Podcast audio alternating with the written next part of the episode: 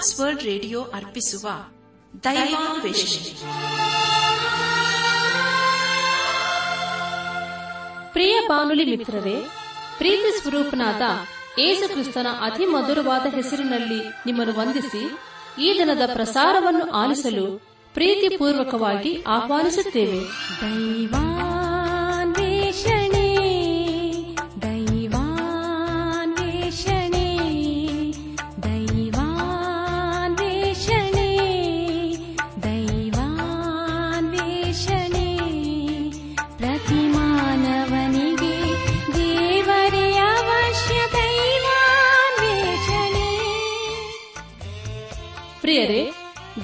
ಸ್ವರೂಪದಲ್ಲಿ ನಿರ್ಮಿಸಲ್ಪಟ್ಟ ಮಾನವ ಕುಲವು ಕ್ರಿಸ್ತೇಸುವಿನಲ್ಲಿ ದೊರೆಯುವ ನಿರಂತರವಾದ ಸಂತೋಷ, ಶಾಂತಿ ಪಾಪ ಕ್ಷಮಾಪಣೆ ನಿತ್ಯ ಜೀವ ಹೊಂದಬೇಕೆಂದು ದೇವರ ಚಿತ್ತವಾಗಿದೆ. ಈ ಶುಭ ಸಂದೇಶವನ್ನು ನಿಮ್ಮೊಂದಿಗೆ ನಾವು ಹಂಚಿಕೊಳ್ಳಲು ಹರ್ಷಿಸುತ್ತೇವೆ. ನಾವೀಗ ಪ್ರಸಾರ ಮಾಡುವ ಸುಮಧುರ ಗೀತೆ ಹಾಗೂ ದೈವ ಸಂದೇಶವನ್ನು ಆಲಿಸಿ ನೀವು ಹೊಂದಿಕೊಳ್ಳುವ ಆಶೀರ್ವಾದಗಳನ್ನು ನಮ್ಮೊಂದಿಗೆ ಹಂಚಿಕೊಳ್ಳಬೇಕೆಂದು ವಿನಂತಿಸುತ್ತಾ ಈ ಕಾರ್ಯಕ್ರಮಕ್ಕೆ ಮತ್ತೊಮ್ಮೆ ಸ್ವಾಗತ ಕೋರುತ್ತೇವೆ.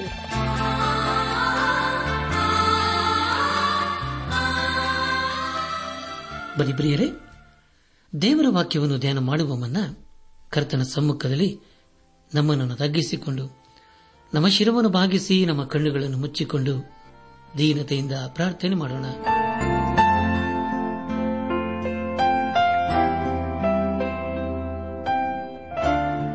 ನಮ್ಮನ್ನು ಬಹಳವಾಗಿ ಪ್ರೀತಿ ಮಾಡಿ ಸಾಕಿ ಸಲಹುವ ನಮ್ಮ ರಕ್ಷಕನಲ್ಲಿ ತಂದೆಯಾದ ದೇವರೇ, ನಿನ್ನ ಪರಿಶುದ್ಧವಾದ ನಾಮವನ್ನು ಕೊಂಡಾಡಿ, ಹಾಡಿ ಸ್ತುತಿಸುತ್ತೇವಪ್ಪ. ಅನು ದಿನವೂ ನೀವು ನಿಮ್ಮ ಜೀವಳ ವಾಕ್ಯಗಳ ಮೂಲಕ ನಮ್ಮನ್ನು ಆಶೀರ್ವಿಸ್ತಾ ಬಂದಿರುವುದಕ್ಕಾಗಿ ಸ್ತೋತ್ರ ಸಲ್ಲಿಸುತ್ತೇವಪ್ಪ. ನಾವೆಲ್ಲರೂ ನಿನ್ನ ವಾಕ್ಯವನ್ನು ಆಲಿಸಿ, ಅದಕ್ಕೆ ವಿಧೇಯರಾಗಿ ಜೀವಿಸುತ್ತಾ, ನಿನ್ನ ಆಶೀರ್ವಾದಕ್ಕೆ ಪಾತ್ರರಾಗಲು ದಯ ತೋರಿಸು. ಎಲ್ಲ ಮಹಿಮೆ ನಿನ್ನ ಮಾತ್ರ ಸಲ್ಲುವುದಾಗಲಿ. ನಮ್ಮ ಪ್ರಾರ್ಥನೆ ಸ್ತೋತ್ರಗಳನ್ನು. ಯೇಸು ಕ್ರಿಸ್ತನ ದೇವಿಯ ನಾಮದಲ್ಲಿ ಸಮರ್ಪಿಸಿಕೊಳ್ಳುತ್ತೇವೆ ತಂದೆಯೇ. ಆಮೇನ್. ದೇವರ ಪ್ರೀತಿ ಮನುಜರ ನಡುವೆ ಮೇಲಿನಿಂದ ಬಂದಿತು. ಏಸುವಿನ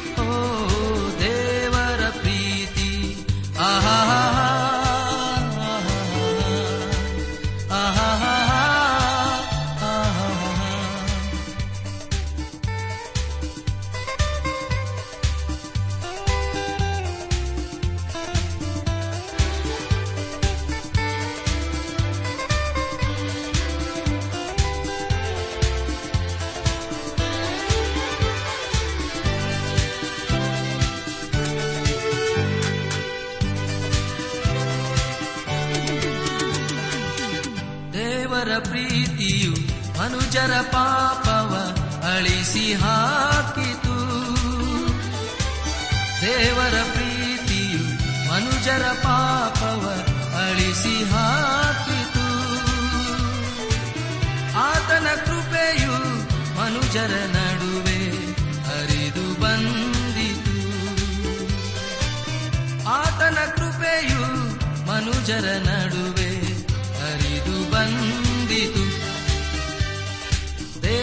ದೇವರ ಪ್ರೀತಿ ಮನುಜರ ನಡುವೆ ಮೇಲಿನಿಂದ ಬಂದಿತು ಏಸುವಿನ ತ್ಯಾಗದಲ್ಲಿ ನಮಗೆಲ್ಲ ತೋರಿತು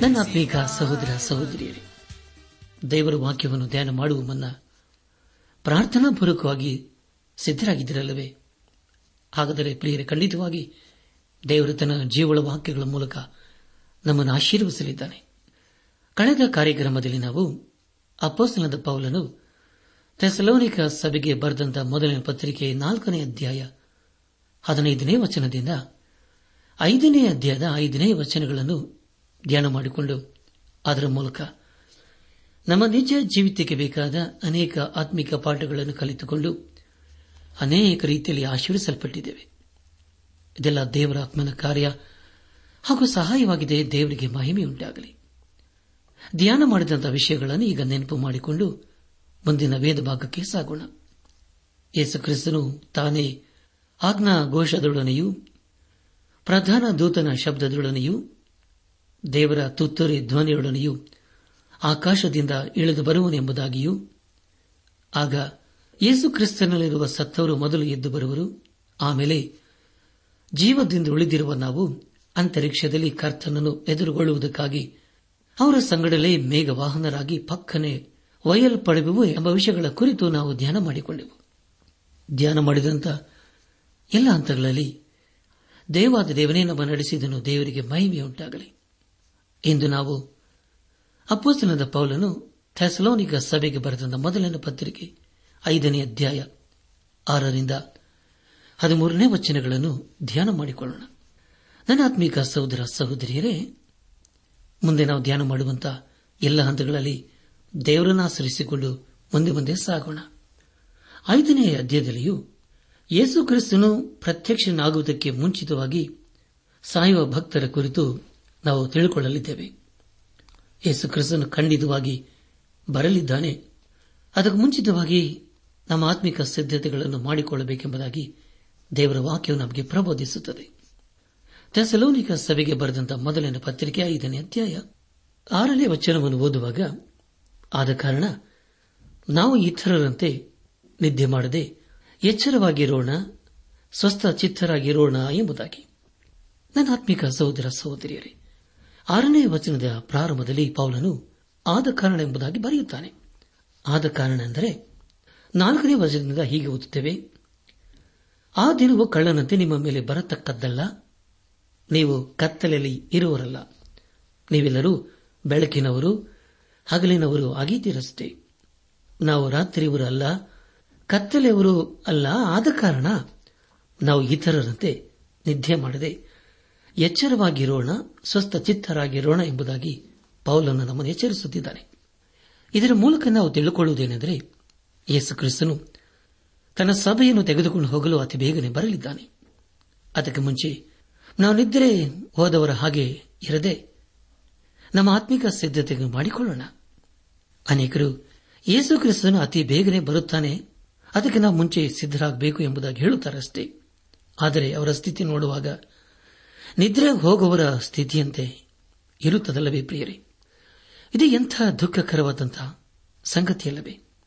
ಇಲ್ಲಿ ಅಪೋಸ್ತನ ಪೌಲನು ಆರನೇ ವಚನದಲ್ಲಿ ಹೇಳುವುದೇನೆಂದರೆ, ನಾವು ಇತರರಂತೆ ನಿದ್ದೆ ಮಾಡದೆ ಎಚ್ಚರವಾಗಿರೋಣ, ಸ್ವಸ್ಥ ಚಿತ್ತರಾಗಿರೋಣ ಎಂಬುದಾಗಿ. ನನ್ನ ಆತ್ಮಿಕ ಸಹೋದರ ಸಹೋದರಿಯರೇ, ಅನೇಕರು ನಿದ್ರೆ ಹೋಗುವ ಸ್ಥಿತಿಯಲ್ಲಿಯೂ ಮದ್ಯದ ಅಮಲಿನಲ್ಲಿಯೂ ಇರುತ್ತಾರೆ. ಆದರೆ ಇಲ್ಲಿ ಪೌಲನು, ನಾವು ಆಗಿರದೆ ಯಾವಾಗಲೂ ಸ್ವಸ್ಥ ಚಿತ್ತರಾಗಿರಬೇಕು ಹಾಗೂ ಯೇಸುಕ್ರಿಸ್ತನು ಬರುವುದಕ್ಕೆ ಮುಂಚೆ ನಮ್ಮ ಆತ್ಮೀಕ ಸಿದ್ಧತೆಗಳನ್ನು ಮಾಡಿಕೊಳ್ಳಬೇಕೆಂಬುದಾಗಿ ನಮಗೆ ಹೇಳುತ್ತಿದ್ದಾನೆ. ಯೇಸುಕ್ರಿಸ್ತನ ಎರಡನೇ ಬರಣವು ಹತ್ತಿರವಾಯಿತು. ಅಪ್ಪಸನದ ಪೌಲನ್ ರೋಮಪುರ ಸಭೆಗೆ ಬರೆದಂತ ಪತ್ರಿಕೆ ಹದಿಮೂರನೇ ಅಧ್ಯಾಯ ಹನ್ನೊಂದನೇ ವಚನದಲ್ಲಿ ಹೀಗೆ ಬರೆಯುತ್ತಾನೆ. ಈಗಿನ ಕಾಲವು ನಿದ್ದೆಯಿಂದ ಎಚ್ಚರವಾಗತಕ್ಕ ಕಾಲವೆಂದು ಅರಿತು, ಇದನ್ನೆಲ್ಲ ಮಾಡಿರಿ. ನಾವು ಕ್ರಿಸ್ತನನ್ನು ಮೊದಲು ನಂಬಿ ಕಾಲದಲ್ಲಿ ಇದ್ದದಕ್ಕಿಂತ ಈಗ ನಮ್ಮ ವಿಮೋಚನೆಯು ಹತ್ತಿರವಾಯಿತು ಎಂಬುದಾಗಿ. ಹೌದಲ್ಲ ಪ್ರಿಯರೇ, ಯೇಸು ಕ್ರಿಸ್ತನ ಬರೋಣವು ಹತ್ತಿರವಾಯಿತು. ನಮ್ಮ ಧ್ಯಾನವನ್ನು ಮುಂದುವರೆಸಿ ಅಪ್ಪುತನ ಪೌಲನು ಥೆಸಲೋನಿಕ ಸಭೆಗೆ ಬರೆದಂತಹ ಮೊದಲಿನ ಪತ್ರಿಕೆ ಐದನೇ ಅಧ್ಯಾಯ ಏಳನೇ ವಚನವನ್ನು ಓದುವಾಗ ನಿದ್ದೆ ಮಾಡುವವರು ರಾತ್ರಿಯಲ್ಲಿ ನಿದ್ದೆ ಮಾಡುತ್ತಾರೆ. ಅಮಲೇರುವವರು ರಾತ್ರಿಯಲ್ಲಿ ಅಮಲೇರುತ್ತಾರಷ್ಟೇ ಎಂಬುದಾಗಿ. ಪ್ರಿಯ ದೇವ್ ಜನರೇ, ಇಲ್ಲಿ ನಾವು ಮತ್ತೆ ಸ್ಥಿರ ಚಿತ್ತತೆಯ ಕುರಿತು ನಾವು ಓದುತ್ತಾ ಇದ್ದೇವೆ. ಇದರ ಮೂಲಕ ನಾವು ತಿಳಿದುಕೊಳ್ಳುವುದೇನೆಂದರೆ ದೇವರು ನಮಗೆ ಮಾಡುವುದಕ್ಕೆ ಕೆಲವು ಕಾರ್ಯಗಳನ್ನು ಕೊಟ್ಟಿದ್ದಾನೆ. ಅದನ್ನು ನಾವು ಮಾಡಿ ಮುಗಿಸಬೇಕು ಎಂಬುದಾಗಿ. ಮುಂದೆ ಎಂಟನೇ ವಚನದಲ್ಲಿ ಹೀಗೆ ಓದುತ್ತೇವೆ. ನಾವಾದರೂ ಹಗಲಿನವರಾಗಿರಲಾಗಿ ವಿಶ್ವಾಸ, ಪ್ರೀತಿಗಳೆಂಬ ವಜ್ರ ಕವಚವನ್ನು, ರಕ್ಷಣೆಯ ನಿರೀಕ್ಷೆ ಎಂಬ ಶಿರಸ್ತ್ರಾಣವನ್ನು ಧರಿಸಿಕೊಂಡು ಸ್ವಸ್ಥ ಚಿತ್ತರಾಗಿರೋಣ ಎಂಬುದಾಗಿ. ನನ್ನಾತ್ಮೀಕ ಸಹೋದರ ಸಹೋದರಿಯರೇ, ಇಲ್ಲಿ ನಾವು ಅವ ಸೈನಿಕನ ಕರ್ತವ್ಯದ ಕುರಿತು ತಿಳಿದುಕೊಳ್ಳುತ್ತಾ ಇದ್ದೇವೆ. ಅದೇ ರೀತಿಯಲ್ಲಿ ನಾವು ಸಿದ್ದರಾಗಿರಬೇಕು ಕೇಳಿಸಿಕೊಂಡ ಎಲ್ಲ ಆಯುಧವು ಅವು ಎಲ್ಲ ಬೇಕಾಗಿರುವಂತಹ ಸಂಗತಿಗಳು. ಅದನ್ನು ನಾವು ಧರಿಸಿಕೊಳ್ಳಬೇಕು. ಇಲ್ಲಿ ನಾವು ನಂಬಿಕೆ ಪ್ರೀತಿ ಹಾಗೂ ನಿರೀಕ್ಷೆಯ ಕುರಿತು ಓದಿಕೊಂಡಿದ್ದೇವೆ. ಇದೇ ರೀತಿಯಾದ ಹೇಳಿಕೆಯನ್ನು ನಾವು ಮೂರನೇ ಸಾರಿ ಈ ಪತ್ರಿಕೆಯಲ್ಲಿ ಓದುತ್ತಾ ಇದ್ದೇವೆ. ಅಂದ ಮೇಲೆ ಪ್ರಿಯರೇ, ಈ ಸಂಗತಿಗಳು ಎಷ್ಟು ವಿಶೇಷವಾದಂತಹ ಹಾಗೂ ಪ್ರಾಮುಖ್ಯವಾದಂತಹ ಸಂಗತಿಗಳಲ್ಲವೇ. ವಿಶ್ವಾಸ ಎಂದು ಹೇಳಿದ ಮೇಲೆ ಈ ಎಲ್ಲಾ ವಿಷಯಗಳು ಅವನ ಜೀವಿತದಲ್ಲಿ ಇರಬೇಕು. ಅದು ಯಾವುದೆಂದರೆ ಪ್ರೀತಿ, ನಂಬಿಕೆ ಹಾಗೂ ನಿರೀಕ್ಷೆಯಾಗಿದೆ. ನಮಗೆ ರಕ್ಷಣೆಯ ನಿರೀಕ್ಷೆ ಇದೆ. ನಾವು ಮಹಾಸಂಗಡ ಕಾಲದ ಕುರಿತು ಚಿಂತೆ ಮಾಡುವರಲ್ಲ. ಆದರೆ ರಕ್ಷಣೆಯ ನಿರೀಕ್ಷೆಯಲ್ಲಿ ಜೀವಿಸುವರೂ ಆಗಿದ್ದೇವೆ. ದೇವರು ಕೊಡುವ ಆಶೀರ್ವಾದಕ್ಕಾಗಿ ನಾವು ಕಾದಿದ್ದೇವಲ್ಲವೇ ಪ್ರಿಯರೇ. ಯೋಹಾನ್ ಬರೆದ ಮೊದಲಿನ ಪತ್ರಿಕೆ ಮೂರನೇ ಅಧ್ಯಾಯ ಎರಡನೇ ವಚನದಲ್ಲಿ ಹೀಗೆ ಓದಿದ್ದೇವೆ ಪ್ರಿಯರೇ, ಈಗ ದೇವರ ಮಕ್ಕಳಾಗಿದ್ದೇವೆ. ಮುಂದೆ ನಾವು ಏನಾಗುವೆವೋ ಅದು ಇನ್ನೂ ಪ್ರತ್ಯಕ್ಷವಾಗಲಿಲ್ಲ. ಕ್ರಿಸ್ತನು ಪ್ರತ್ಯಕ್ಷನಾದರೆ ನಾವು ಆತನ ಹಾಗಿರುವೆವೆಂದು ಬಲ್ಲೆವು? ಯಾಕೆಂದರೆ ಆತನಿರುವ ಪ್ರಕಾರವೇ ಆತನನ್ನು ನೋಡುವೆವು ಎಂಬುದಾಗಿ. ಪ್ರಿಯರೇ, ನಿಮಗಾಗ ಮತ್ತೊಂದು ಸಾರಿ ಓದ್ತೇನೆ. ಯೋಹನ್ ಬರೆದಂತ ಮೊದಲನೇ ಪತ್ರಿಕೆ, ಮೂರನೇ ಅಧ್ಯಾಯ, ಎರಡನೇ ವಚನ. ಪ್ರಿಯರೇ, ಈಗ ದೇವರ ಮಕ್ಕಳಾಗಿದ್ದೇವೆ. ಮುಂದೆ ನಾವು ಏನಾಗುವೆವೋ ಅದು ಇನ್ನೂ ಪ್ರತ್ಯಕ್ಷವಾಗಲಿಲ್ಲ. ಕ್ರಿಸ್ತನು ಪ್ರತ್ಯಕ್ಷನಾದರೆ ನಾವು ಆತನ ಹಾಗಿರುವೆವೆಂದು ಬಲೆವು? ಯಾಕೆಂದರೆ ಆತನಿರುವ ಪ್ರಕಾರವೇ ಆತನನ್ನು ನೋಡುವೆವು ಎಂಬುದಾಗಿ. ಪ್ರಿಯ ದೇವಜನರೇ, ಇಂದು ನಮಗೆ ಯೇಸು ಕ್ರಿಸ್ತನ ಮೂಲಕ ರಕ್ಷಣೆಯ ನಿರೀಕ್ಷೆ ಇದೆ.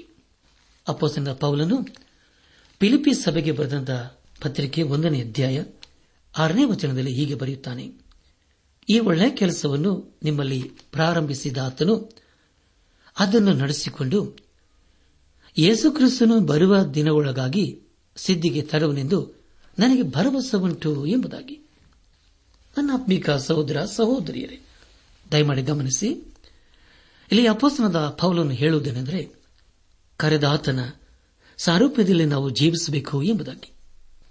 ನಮ್ಮ ಧ್ಯಾನವನ್ನು ಮುಂದುವರೆಸಿ, ಥೆಸಲೋನಿಕ ಸಭೆಗೆ ಬರೆದ ಮೊದಲಿನ ಪತ್ರಿಕೆ ಐದನೇ ಅಧ್ಯಾಯ ಒಂಬತ್ತನೇ ವಚನವನ್ನು ಓದುವಾಗ ಯಾಕಂದರೆ ದೇವರು ನಮ್ಮನ್ನು ತನ್ನ ಕೋಪಕ್ಕೆ ಗುರಿಯಾಗಬೇಕೆಂದು ನೇಮಿಸದೆ ನಾವು ನಮ್ಮ ಕರ್ತನಾದ ಯೇಸುಕ್ರಿಸ್ತನ ಮೂಲಕವಾಗಿ ರಕ್ಷಣೆಯನ್ನು ಸಂಪಾದಿಸಿಕೊಳ್ಳಬೇಕೆಂದು ನೇಮಿಸಿದನು ಎಂಬುದಾಗಿ. ಬರಿಯ ಸಹೋದರ ಸಹೋದರಿ ದೇವರು ನಾವು ಆತನ ಕೋಪಕ್ಕೆ ಗುರಿಯಾಗಬಾರದೆಂಬುದಾಗಿ ಅಪೇಕ್ಷಿಸುತ್ತಾನೆ. ಆತನಲ್ಲಿ ನಂಬಿಕೆ ಇಟ್ಟವರು ದೇವರ ಕೋಪಕ್ಕೆ ಗುರಿಯಾಗುವುದಿಲ್ಲ. ದೇವರು ನಮ್ಮನ್ನು ತನ್ನ ಕೃಪೆಯ ಮೂಲಕ ರಕ್ಷಿಸಿದ್ದಾನೆ. ಆತನು ತನ್ನ ಸಭೆಯನ್ನು ಒಂದು ದಿವಸ ತೆಗೆದುಕೊಂಡು ಹೋಗಲು ಬರುತ್ತಾನೆ. ದೇವರ ನಮ್ಮನ್ನು ತನ್ನ ಕೋಪದಿಂದ ಪಾರು ಮಾಡುವನಾಗಿದ್ದಾನೆ ಹಾಗೂ ಯೇಸುಕ್ರಿಸ್ತನ ಮೂಲಕ ನಮಗೆ ರಕ್ಷಣೆಯನ್ನು ನಿತ್ಯ ಜೀವವನ್ನು ದಯಪಾಲಿಸಿದ್ದಾನೆ. ದೇವರಿಗೆ ಮಹಿಮೆಯುಂಟಾಗಲಿ. ನಮ್ಮ ಧ್ಯಾನವನ್ನು ಮುಂದುವರೆಸಿ. ಅಪೋಸ್ತನ ಪೌಲನು ಥೆಸಲೋನಿಕ ಸಭೆಗೆ ಬರೆದ ಮೊದಲನೇ ಪತ್ರಿಕೆ ಐದನೇ ಅಧ್ಯಾಯ ಹತ್ತನೇ ವಚನವನ್ನು ಓದುವಾಗ ನಾವು ಎಚ್ಚರವಾಗಿದ್ದರೂ ಸರಿಯೇ, ನಿದ್ರೆಯಲ್ಲಿದ್ದರೂ ಸರಿಯೇ, ತನ್ನ ಜೊತೆಯಲ್ಲಿಯೇ ಜೀವಿಸಬೇಕೆಂದು ಆತನು ನಮಗೋಸ್ಕರ ಸತ್ತನು ಎಂಬುದಾಗಿ. ಪ್ರಿಯರೇ, ಎಂಥ ಅದ್ಭುತವಾದ ವೇದ ವಚನವಲ್ಲವೇ ನಿಮಗಾಗಿ ನಾನು ಮತ್ತೊಂದು ಸಾರಿ ಬರ್ತೇನೆ ದಯಮಾಡಿ ಕೇಳಿಸಿಕೊಳ್ಳ್ರಿ. ಐದನೇ ಅಧ್ಯಾಯ, ಹತ್ತನೇ ವಚನ. ನಾವು ಎಚ್ಚರವಾಗಿದ್ದರೂ ಸರಿಯೇ, ನಿದ್ರೆಯಲ್ಲಿದ್ದರೂ ಸರಿಯೇ, ತನ್ನ ಜೊತೆಯಲ್ಲಿಯೇ ಜೀವಿಸಬೇಕೆಂದು ಆತನು ನಮಗೋಸ್ಕರ ಸತ್ತನು ಎಂಬುದಾಗಿ. ಪ್ರಿಯ ದೇವಜನರೇ ಒಂದು ವೇಳೆ ಯೇಸು ಕ್ರಿಸ್ತನು ಬರುವುದಕ್ಕೆ ಮುಂಚೆ ನಾವು ಮರಣಿಸಬಹುದು ಅಥವಾ ಆತನು ಬರುವವರೆಗೆ ಇರಬಹುದು. ಆದರೆ ಪ್ರಿಯರೇ, ನಾವು ಯೇಸು ಕ್ರಿಸ್ತನಿಗೆ ಸದಾ ಇರುತ್ತೇವೆ. ಅನೇಕ ವಿಶ್ವಾಸಿಗಳ ಸಭೆಯು ಯೇಸು ಕ್ರಿಸ್ತನಿಗೆ ಗಾದಿದೆ. ಯೇಸು ಕ್ರಿಸ್ತನನ್ನು ಹಿಂಬಾಲಿಸುವುದಕ್ಕೋಸ್ಕರ ಅನೇಕರು ಸಿದ್ದವಾಗಿದ್ದಾರೆ ಆ ಪ್ರಯಾಣವು ಸ್ಟೆಫನನೊಂದಿಗೆ ಪ್ರಾರಂಭವಾಗಿ ನಂತರ ಅವನನ್ನು ಅನೇಕ ಅಪ್ಪೋಸ್ತಲರು ಹಿಂಬಾಲಿಸುತ್ತಾರೆ. ನಂತರ ಯೇಸು ಕ್ರಿಸ್ತನಿಗಾಗಿ ಎಲ್ಲಾ ಬಾಧೆಯನ್ನು ಅನುಭವಿಸಿ ನಿದ್ರೆ ಹೋದವರು ಅವರನ್ನು ಹಿಂಬಾಲಿಸುತ್ತಾರೆ. ನಂತರ ಜೀವದಿಂದ ಉಳಿದಿರುವ ನಾವು ಅವರನ್ನು ಹಿಂಬಾಲಿಸುತ್ತೇವೆ. ಪ್ರಿಯರೇ, ಇದು ಎಂಥ ಭಾಗ್ಯಕರವಾದಂತಹ ಸಂಗತಿಯಲ್ಲವೇ? ದೇವರಿಗೆ ಸ್ತೋತ್ರವಾಗಲಿ. ದೇವರ ಕೃಪೆಯ ಮೂಲಕ ನಾವು ಯೇಸು ಕ್ರಿಸ್ತನ ಸಂಗಡ ಸದಾ ಜೀವಿಸುತ್ತೇವೆ. ದೇವರಿಗೆ ಮಹಿಮೆಯುಂಟಾಗಲಿ. ದೇವರು ನಮಗೆ ಮುಂದೆ ಕೊಡುವಂತಹ ಆಜ್ಞೆ ಕುರಿತು ತಿಳ್ಕೊಳ್ಳಲಿದ್ದೇವೆ ಎಲ್ಲ ಆಜ್ಞೆಗಳು ಅವು ಎಲ್ಲ ವಿಶ್ವಾಸಗಳಿಗೆ ಅನ್ವಯವಾಗುತ್ತವೆ. ಇಲ್ಲಿವರೆಗೆ ದೇವರು ನಮ್ಮನ್ನು ತನ್ನ ಕೃಪೆಯ ಮೂಲಕ ರಕ್ಷಿಸಿದ್ದಾನೆ. ಆತನು ನಮಗಾಗಿ ಕಲ್ವಾರ್ ಶಿಲಬೆಯಲ್ಲಿ ರಕ್ಷಣೆ ಮಾರ್ಗವನ್ನು ಪ್ರಕಟಿಸಿದ್ದಾನೆ. ಆದರೆ ಪ್ರಿಯರೇ, ದೇವರು ನಮ್ಮನ್ನು ಕೇಳುವುದೇನೆಂದರೆ, ನಿನಗಾಗಿ ಯೇಸು ಕ್ರಿಸ್ತನ ಎಲ್ಲಾ ಬಾಧೆಯನ್ನು ಅನುಭವಿಸಿದ್ದಾನೆ. ಆ ಯೇಸು ಕ್ರಿಸ್ತನನ್ನು ನೀನು ಏನು ಮಾಡುತ್ತೀ ಎಂಬುದಾಗಿ. ಪ್ರಿಯ ದೇವಜನರೇ, ಯಾವಾಗ ನಾವು ಯೇಸು ಕ್ರಿಸ್ತನನ್ನು ನಮ್ಮ ಸ್ವಂತ ರಕ್ಷಕನೆಂಬುದಾಗಿ ನಮ್ಮ ಹೃದಯದಲ್ಲಿ ಅಂಗೀಕರಿಸಿಕೊಳ್ಳುತ್ತೇವೆಯೋ? ಆಗ ದೇವರು ನಮ್ಮನ್ನು ತನ್ನ ಮಕ್ಕಳನ್ನಾಗಿ ಅಂಗೀಕರಿಸಿಕೊಳ್ಳುತ್ತಾನೆ. ಆ ಜೀವಿತದ ಮೂಲಕ ದೇವರಿಗೆ ಮಹಿಮೆಯಾಗುತ್ತದೆ ದೇವರ ಮಕ್ಕಳಿಗೆ ಕೇವಲ ದಶಾಜ್ಞೆಗಳಲ್ಲ, ಇಪ್ಪತ್ತೆರಡು ಆಜ್ಞೆಗಳನ್ನು ದೇವರು ಕೊಟ್ಟಿದ್ದಾನೆ. ಅದರ ಕುರಿತಾಗಿ ನಾವು ಮುಂದೆ ನಾವು ತಿಳಿಕೊಳ್ಳಲಿದ್ದೇವೆ. ಯೇಸು ಕ್ರಿಸ್ತನ ಬರೋಣಕ್ಕಾಗಿ ನಾವು ಸದಾ ಸಿದ್ದರಾಗಿದ್ದು ಕಾದಿರಬೇಕು. ಅದೇ ಸಮಯದಲ್ಲಿ ನಾವು ಆತನ ಆಜ್ಞೆಗಳನ್ನು ಹಾಗೂ ವಾಕ್ಯಕ್ಕೆ ವಿಧೇಯರಾಗಿ ಜೀವಿಸುವುದನ್ನು ಕಲಿಯಬೇಕು. ನಾವು ಕೆಲಸ ಮಾಡುವಂತಹ ಸ್ಥಳದಲ್ಲಿ, ನಾವು ಓದುವಂತಹ ಶಾಲಾ ಕಾಲೇಜುಗಳಲ್ಲಿ, ನಮ್ಮ ದಿನನಿತ್ಯದ ಎಲ್ಲಾ ಕೆಲಸ ಕಾರ್ಯಗಳಲ್ಲಿ, ನಮ್ಮ ಜೀವಿತದ ಎಲ್ಲಾ ಸಮಯದಲ್ಲಿ ನಾವು ಆತನನ್ನು ಮೆಚ್ಚಿಸಬೇಕು. ಆತನು ಮೆಚ್ಚುವಂತಹ ಮಾರ್ಗದಲ್ಲಿ ನಾವು ಜೀವಿಸಬೇಕು, ನಡೆಯಬೇಕು. ಅದನ್ನು ದೇವರು ನಮ್ಮ ಜೀವಿತದಲ್ಲಿ ಅಪೇಕ್ಷಿಸುತ್ತಾನೆ. ಹಾಗಾದರೆ ಪ್ರಿಯರೇ, ದೇವರು ಮೆಚ್ಚುವಂತಹ ಜೀವಿತವು ನಮ್ಮದಾಗಿದೆಯೋ? ಈ ಸಮಯದಲ್ಲಿ ಈ ವಾಕ್ಯದ ಬೆಳಕಿನಲ್ಲಿ ನಮ್ಮ ಜೀವಿತವನ್ನು ಪರೀಕ್ಷಿಸಿಕೊಳ್ಳುವುದು ಒಳ್ಳೆಯದಲ್ಲವೇ? ಯೇಸು ಕ್ರಿಸ್ತನು ಹೇಳುವುದೇನೆಂದರೆ, ನೀವು ನನ್ನನ್ನು ಪ್ರೀತಿ ಮಾಡುವುದಾದರೆ ನನ್ನ ಆಜ್ಞೆಗಳನ್ನು ಕೈಕೊಂಡು ನಡೆಯುತ್ತೀರಿ ಎಂಬುದಾಗಿ. ಆದರೆ ಪ್ರಿಯರೇ, ಅನೇಕ ವಿಶ್ವಾಸಿಗಳು ಅನಿಸಿಕೊಂಡವರು ಆತನ ಆಜ್ಞೆಗಳನ್ನು ಕೈಕೊಂಡು ನಡೆಯುತ್ತಿಲ್ಲ. ಇಲ್ಲಿ ನಾವು ದೇವರು ಕೊಟ್ಟಿರುವಂತಹ ಇಪ್ಪತ್ತೆರಡು ಆಜ್ಞೆಗಳ ಕುರಿತು ನಾವು ತಿಳಿದುಕೊಳ್ಳುತ್ತೇವೆ. ನಮ್ಮ ಧ್ಯಾನವನ್ನು ಮುಂದುವರೆಸಿ ಅಪ್ಪಸ್ತನ ಪೌಲನು ಥೆಸಲೋನಿಕ ಸಭೆಗೆ ಬರೆದ ಮೊದಲನೇ ಪತ್ರಿಕೆ, ಐದನೇ ಅಧ್ಯಾಯ, ಹನ್ನೊಂದನೇ ವಚನವನ್ನು ಓದುವಾಗ, ಆದುದರಿಂದ ನೀವು ಈಗ ಮಾಡುತ್ತಿರುವ ಪ್ರಕಾರವೇ ಒಬ್ಬರನ್ನೊಬ್ಬರು ಸಂತೈಸಿಕೊಳ್ಳುತ್ತಾ ಒಬ್ಬರ ಭಕ್ತಿಯನ್ನೊಬ್ಬರು ವೃದ್ಧಿಪಡಿಸುತ್ತಾ ಇರಲಿ ಎಂಬುದಾಗಿ. ಪ್ರೇರೆ ನಿಮಗಾಗಿ ಮತ್ತೊಂದು ಸಾರಿ ಓದ್ತೇನೆ. ಐದನೇ ಅಧ್ಯಾಯ, ಹನ್ನೊಂದನೇ ವಚನ, ಆದ್ದರಿಂದ ನೀವು ಈಗ ಮಾಡುತ್ತಿರುವ ಪ್ರಕಾರವೇ ಒಬ್ಬರನ್ನೊಬ್ಬರು ಸಂತೈಸಿಕೊಳ್ಳುತ್ತಾ ಒಬ್ಬರ ಭಕ್ತಿಯನ್ನೊಬ್ಬರು ವೃದ್ಧಿಪಡಿಸುತ್ತಾ ಇರಲಿ ಎಂಬುದಾಗಿ. ಪ್ರಿಯರೇ, ಮೊದಲನೇ ಆಜ್ಞೆ ಏನೆಂದರೆ ನಾವು ಒಬ್ಬರನ್ನೊಬ್ಬರು ಸಂತೈಸಬೇಕು ಎಂಬುದಾಗಿ. ಅಂದರೆ ಪ್ರಿಯರೇ, ಬೇರೆಯವರನ್ನು ನಂಬಿಕೆಯಲ್ಲಿ ನಾವು ಬಲಪಡಿಸಬೇಕು ಎಂದರ ಅರ್ಥ. ಎರಡನೇ ಆಜ್ಞೆ ಏನೆಂದರೆ ಒಬ್ಬರನ್ನೊಬ್ಬರು ನಾವು ಆತ್ಮಿಕ ರೀತಿಯಲ್ಲಿ ವೃದ್ಧಿಪಡಿಸಬೇಕು. ಅದನ್ನು ತೆಸಲೋನಿಕ ಸಭೆಯವರು ಈಗಾಗಲೇ ಮಾಡುತ್ತಲೇ ಬಂದಿದ್ದಾರೆ. ವೃದ್ಧಿ ಎಂಬುದಾಗಿ ಹೇಳುವಾಗ ಬೇರೆಯವರನ್ನು ಆತ್ಮೀಕ ರೀತಿಯಲ್ಲಿ ಅಭಿವೃದ್ಧಿಪಡಿಸಬೇಕು ಎಂದು ಇದರ ಅರ್ಥ ನಾವು ಬೇರೆಯವರನ್ನು ದೇವರ ವಾಕ್ಯದಲ್ಲಿ ಅಭಿವೃದ್ಧಿಪಡಿಸಬೇಕು. ಕೊನೆಯದಾಗಿ ಅಪ್ಪಸನದ ಪೌಲನು ಥೆಸಲೋನಿಕ ಸಭೆಗೆ ಬರೆದಂತ ಮೊದಲನೇ ಪತ್ರಿಕೆ, ಐದನೇ ಅಧ್ಯಾಯ, ಹನ್ನೆರಡು ಹಾಗೂ ಹದಿಮೂರನೇ ವಚನಗಳನ್ನು ಓದುವಾಗ, ಸಹೋದರರೇ, ಯಾರು ನಿಮ್ಮಲ್ಲಿ ಪ್ರಯಾಸಪಟ್ಟು ಕರ್ತನ ಕಾರ್ಯಗಳಲ್ಲಿ ನಿಮ್ಮ ಮೇಲೆ ಮುಖ್ಯಸ್ಥರಾಗಿದ್ದು ನಿಮಗೆ ಬುದ್ಧಿ ಹೇಳುತ್ತಾರೋ ಅವರನ್ನು ಲಕ್ಷಿಸಿ, ಅವರ ಕೆಲಸದ ನಿಮಿತ್ತ ಅವರನ್ನು ಪ್ರೀತಿಯಿಂದ ಬಹಳವಾಗಿ ಸನ್ಮಾನ ಮಾಡಬೇಕೆಂದು ನಿಮ್ಮನ್ನು ಬೇಡಿಕೊಳ್ಳುತ್ತೇವೆ. ನಿಮ್ಮ ನಿಮ್ಮೊಳಗೆ ಸಮಾಧಾನವಾಗಿರಲಿ ಎಂಬುದಾಗಿ. ನನ್ನ ಆತ್ಮಿಕ ಸಹೋದರ ಸಹೋದರಿಯರೇ ಅಪ್ಪಸ್ತನದ ಪೌಲನು ಥೆಸಲೋನಿಕ ಸಭೆಗೆ ಬರೆದ ಮೊದಲನೇ ಪತ್ರಿಕೆ ಐದನೇ ಅಧ್ಯಾಯ ಹನ್ನೆರಡರಿಂದ ಇಪ್ಪತ್ತೆರಡನೇ ವಚನಗಳಲ್ಲಿ ಬರೆಯಲ್ಪಟ್ಟಿರುವಂತಹ ಮುಖ್ಯ ವಿಷಯ, ವಿಶ್ವಾಸಿಗಳು ಅನುಸರಿಸತಕ್ಕ ಕೆಲವು ಸೂತ್ರಗಳು ಎಂಬುದಾಗಿ. ಈ ಎಲ್ಲಾ ಸಂಗತಿಗಳನ್ನು ನಾವು ಅನುಸರಿಸಲೇಬೇಕು. ಅದನ್ನು ದೇವರು ನಮ್ಮ ಜೀವಿತದಲ್ಲಿ ಅಪೇಕ್ಷಿಸುತ್ತಾನೆ. ಇಲ್ಲಿ ನಾವು ಮೂರನೇ ಆಜ್ಞೆಯ ಕುರಿತು ತಿಳಿದುಕೊಳ್ಳುತ್ತೇವೆ ದೇವರ ವಾಕ್ಯವನ್ನು ಸಾರುವವರು ನಾವು ಗುರುತಿಸಬೇಕು. ಪಾಲನು ತೆಸ್ಲೋನಿಕದವರ ಮಧ್ಯದಲ್ಲಿ ಒಂದು ತಿಂಗಳು ಮಾತ್ರ ಇದ್ದನು. ಅವರನ್ನು ಯೇಸು ಕ್ರಿಸ್ತನಿಗಾಗಿ ಗೆದ್ದುಕೊಂಡು ಅವರಿಗೆ ದೇವರ ವಾಕ್ಯದ ಕುರಿತು ಹೇಳುತ್ತಿದ್ದನು. ಅದರ ಮೂಲಕ ಅವರ ಮಧ್ಯದಲ್ಲಿ ಸಭೆಯು ಪ್ರಾರಂಭವಾಯಿತು. ಅವನಲ್ಲಿ ಬರುವುದಕ್ಕೆ ಮುಂಚೆ ಯಾವ ವಿಶ್ವಾಸಿಯೂ ಅಲ್ಲಿ ಇರಲಿಲ್ಲ. ಅವರಿಗೆ ಯಾರೂ ದೇವರ ಸುವಾರ್ತೆಯನ್ನು ಸಾರಿರಲಿಲ್ಲ. ಹೊಸ ಒಡಂಬಡಿಕೆಯಲ್ಲಿ ಅಪ್ಪಸಲ ಕೃತ್ಯಗಳು ಹದಿನೇಳನೇ ಅಧ್ಯಾಯ, ಪ್ರಾರಂಭದ ನಾಲ್ಕು ವಚನಗಳಲ್ಲಿ ಹೀಗೆ ಓದುತ್ತೇವೆ. ಮುಂದೆ ಅವರು ಮಾರ್ಗ ಹಿಡಿದು ಅಂಪಿಪೋಲಿ ಅಪಲ್ಲೋನಿಯಾ ಎಂಬ ಊರುಗಳನ್ನು ದಾಟಿ ಥೆಸ್ಲೋನಿಕಕ್ಕೆ ಬಂದರು.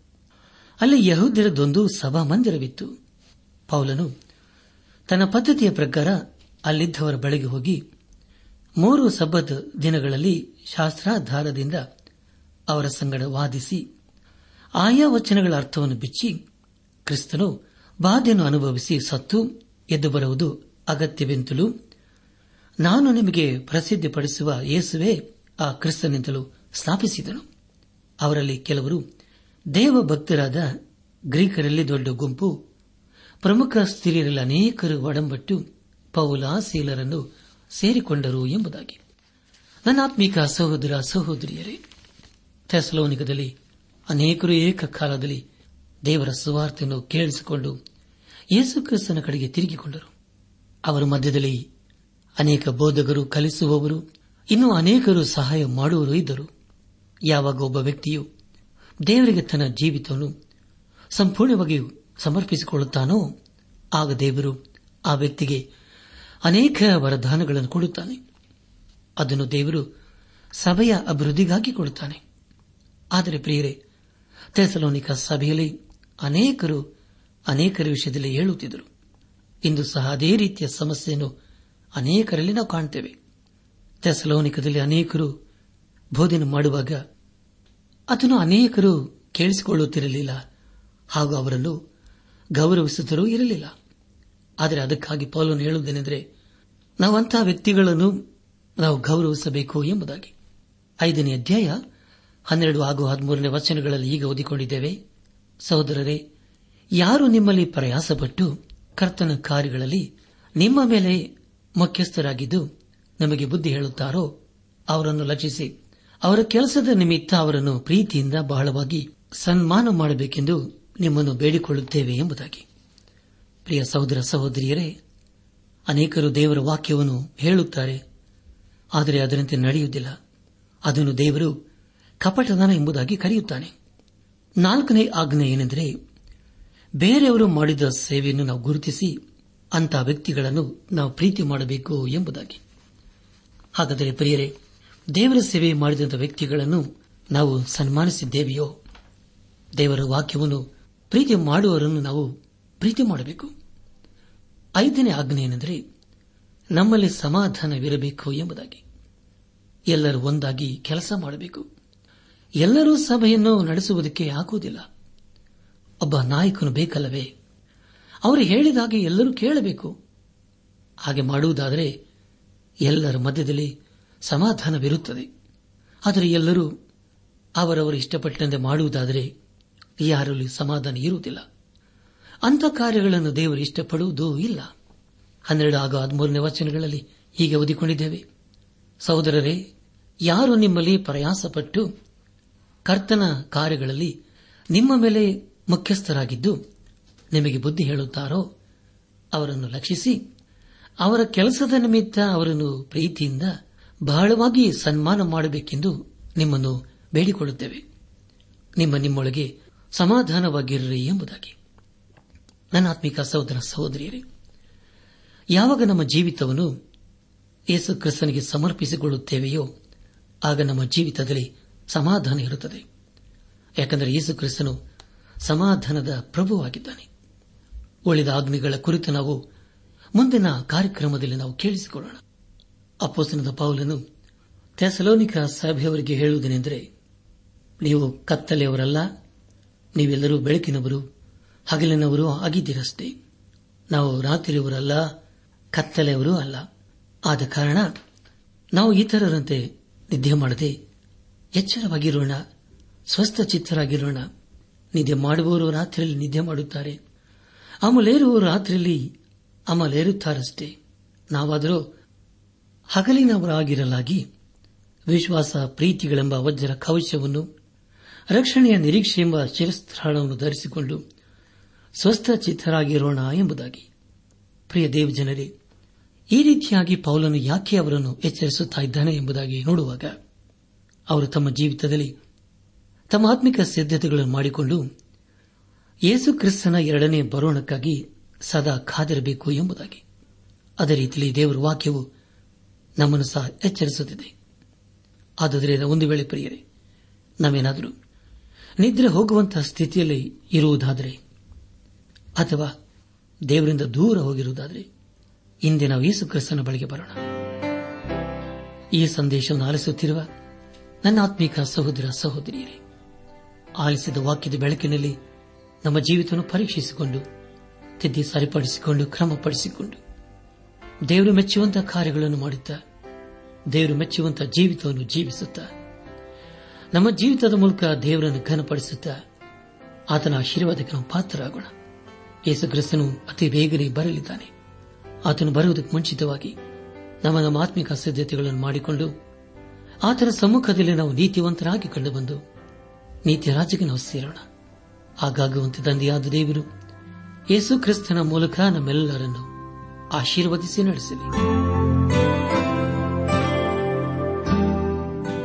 ಪ್ರಿಯರೇ, ನಿಮಗೆ ಪ್ರಾರ್ಥನೆಯ ಅವಶ್ಯಕತೆ ಇದ್ದರೆ, ನಿಮ್ಮಲ್ಲಿ ಏನಾದರೂ ಸಂದೇಹ ಅಥವಾ ಸಲಹೆಗಳಿದ್ದರೆ, ದಯಮಾಡಿ ದೂರವಾಣಿಯ ಕರೆ ಮೂಲಕ ನಮಗೆ ತಿಳಿಸಿರಿ. ನಮ್ಮ ಮೊಬೈಲ್ ದೂರವಾಣಿ ಸಂಖ್ಯೆ ಒಂಬತ್ತು ಎಂಟು ನಾಲ್ಕು ಐದು ಆರು ಒಂದು ಆರು ನಾಲ್ಕು ಒಂದು ಎರಡು.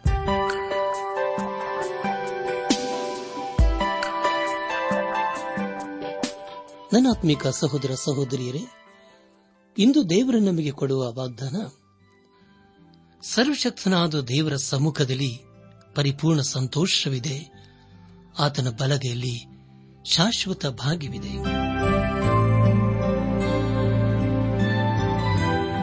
ನಮ್ಮ ನೆಚ್ಚಿನ ಶ್ರೋತೃಗಳೇ, ಇದುವರೆಗೂ ಪ್ರಸಾರವಾದ ದೈವಾನ್ವೇಷಣೆ ಕಾರ್ಯಕ್ರಮವನ್ನ ಆಲಿಸಿದ್ದಕ್ಕಾಗಿ ತುಂಬಾ ವಂದಿಸುತ್ತೇವೆ. ಸೋಮವಾರದಿಂದ ಶುಕ್ರವಾರದವರೆಗೂ ಪ್ರಸಾರವಾಗುವ ಈ ಕನ್ನಡ ಕಾರ್ಯಕ್ರಮದ ಗುಣಮಟ್ಟವು ಇನ್ನೂ ಉತ್ತಮವಾಗಿ ರೂಪುಗೊಳಿಸಲು ನಿಮ್ಮ ಅಮೂಲ್ಯವಾದ ಸಲಹೆಗಳಿಗಾಗಿ ನಾವು ಎದುರು ನೋಡುತ್ತೇವೆ. ನಿಮ್ಮ ನೆಚ್ಚಿನ ಗೀತೆ ಮರುಪ್ರಸಾರ ಮಾಡಬೇಕಾಗಿ ಕೋರಿದರೆ ನಮ್ಮ ವಿಳಾಸಕ್ಕೆ ಇಂದೇ ಸಂಪರ್ಕಿಸಿ. ನಿಮ್ಮ ಪತ್ರಗಳು ನಮಗೆ ಪ್ರೋತ್ಸಾಹ ನೀಡುವುದಲ್ಲದೆ ನಿಮಗಾಗಿ ನಾವು ಮನಸ್ಸಾರೆ ಪ್ರಾರ್ಥಿಸುತ್ತೇವೆ.